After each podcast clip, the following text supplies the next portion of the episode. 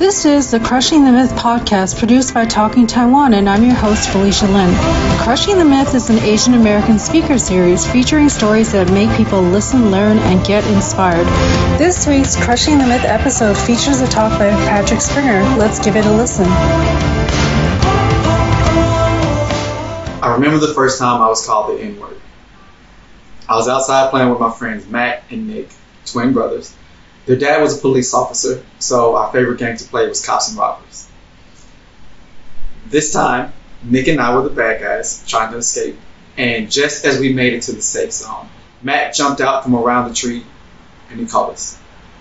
"Freeze, niggas, get on the ground," he said, and he pretended to shoot. Nick fell on the ground in a fit of laughter, and I stood there frozen. I looked at my best friend as he continued to shoot at me. Still firing, I decided that I'd had enough, and I walked home. We were 8. Matt and Nick were white. We didn't hang out much after that. I remember fearing for my life. I was at my university, walking back to my dorm room one night, and an old truck pulled up alongside me. The red lights brightened and turned white as they reversed, and they drove next to me. 3 boys leaned out, and they banged on the roof. "Go home, nigger. Go back to Africa. The next time we catch you." Their voices and the lights trailed off into the distance. For them, they were probably just having a bit of fun, but for me, I was terrified.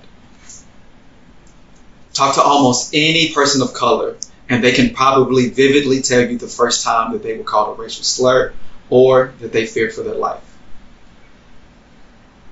I moved to Taiwan a year after that incident.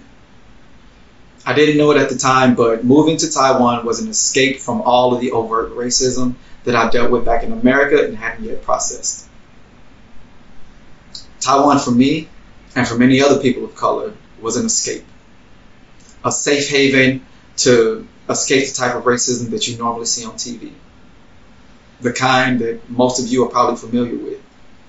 The racism that screams and bites and shoots and burns and terrorizes. The type of racism that's big and scary and dangerous. The type that turns people to hashtags, that turns protests into riots, the types that's summarized and whitewashed to be taught in history books, but only in February, the type of racism that we don't talk about until it's too late. Luckily, I don't deal with that here. Instead, I get stared at. When I moved to Taiwan, you can imagine the feeling of joy that I felt at no longer being vilified. Getting off of the plane, I let out a sigh of relief. I'm no longer the scary black guy. I moved away from a racist place to live on a beautiful island, and now I just looked different. Clearly, I didn't expect things to be exactly the same as they were in America. I moved here knowing full well that not everyone would look like me, would talk like me, or even think like me. What I did not expect, however, was how differently I'd be seen. Like most foreigners in Taiwan, I came to teach ESL. But even before I arrived, I was met with what would be the first of many incidents that would give me pause. How will I explain to the parents that a black man is teaching their kids English? Those words from my former director shaped my first years on the island. Every day I faced a barrage of innocent ignorances, or for a better term, microaggressions, or subtle acts of racism that aren't usually considered racist and often go ignored. I remember the comparisons to Obama, Russell Westbrook, Steph Curry, or whatever other famous black person they had recently seen on TV. I remember having to teach my students consent as their small hands reached for my hair, eager to touch, to pull, to grab, to feel. And I explained that my crown is part of my body, and that in order to touch it, you have to ask permission. And simply asking doesn't always constitute a yes from me. The lessons on consent applied to pictures as well, as I explained to them that while I understand that you're excited to see me, it's impolite to run up to me with a camera and try to take a picture without even getting to know my name first.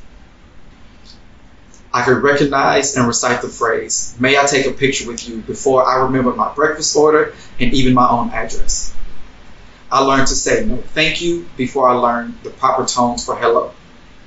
I remember teaching my high school students their colors by explaining to graduating seniors that my skin is brown and my hair and my shirt is black. See, here in Taiwan, for those of you who aren't familiar, there aren't many people who look like me.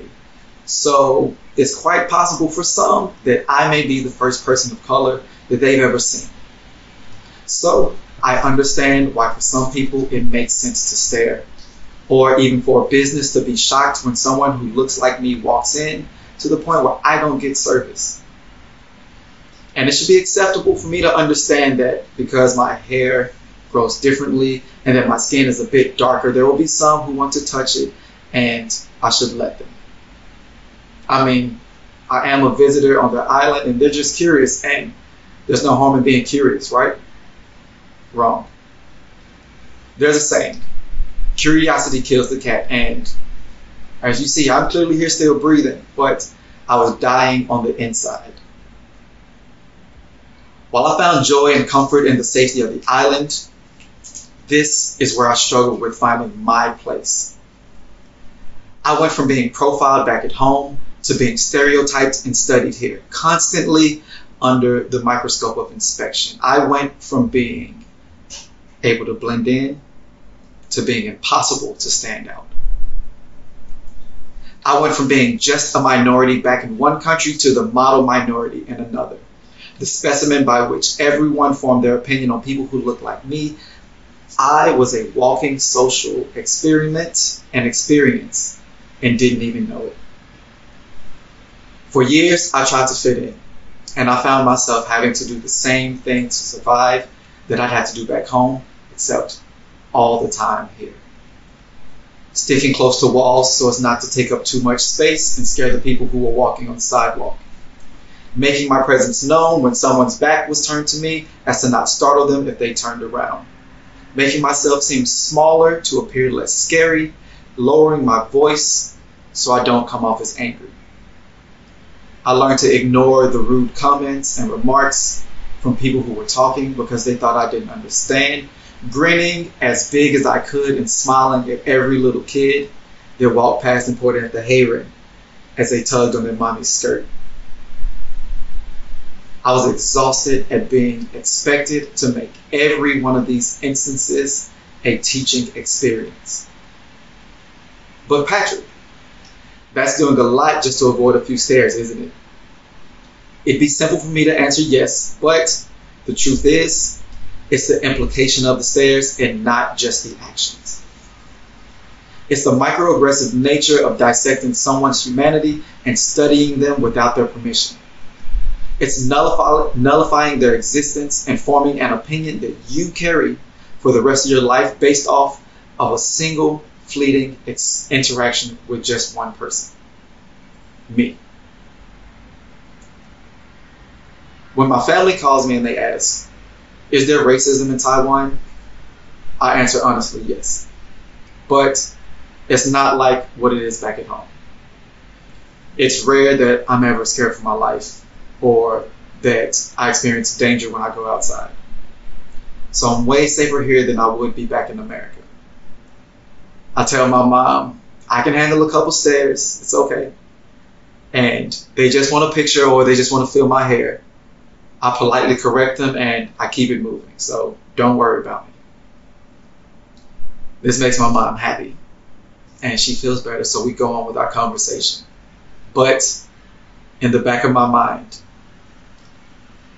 I can remember the first time that one of my students called me the N-word, just like I was an 8-year-old kid playing outside with his friends. To learn more about Patrick, check out episode 84 of the Talking Taiwan podcast, featuring him and his Black Lives Solidarity Global Initiative co-founder, Stephanie Davis.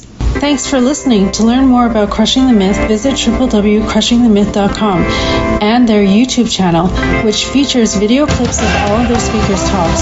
If you enjoy listening to the stories of interesting people, check out my other podcast, Talking Taiwan. And if you love what we're doing with Crushing the Myth, let your friends know about the Crushing the Myth podcast. Or better yet, write us a review on Apple Podcasts or Stitcher. It will help get Crushing the Myth discovered.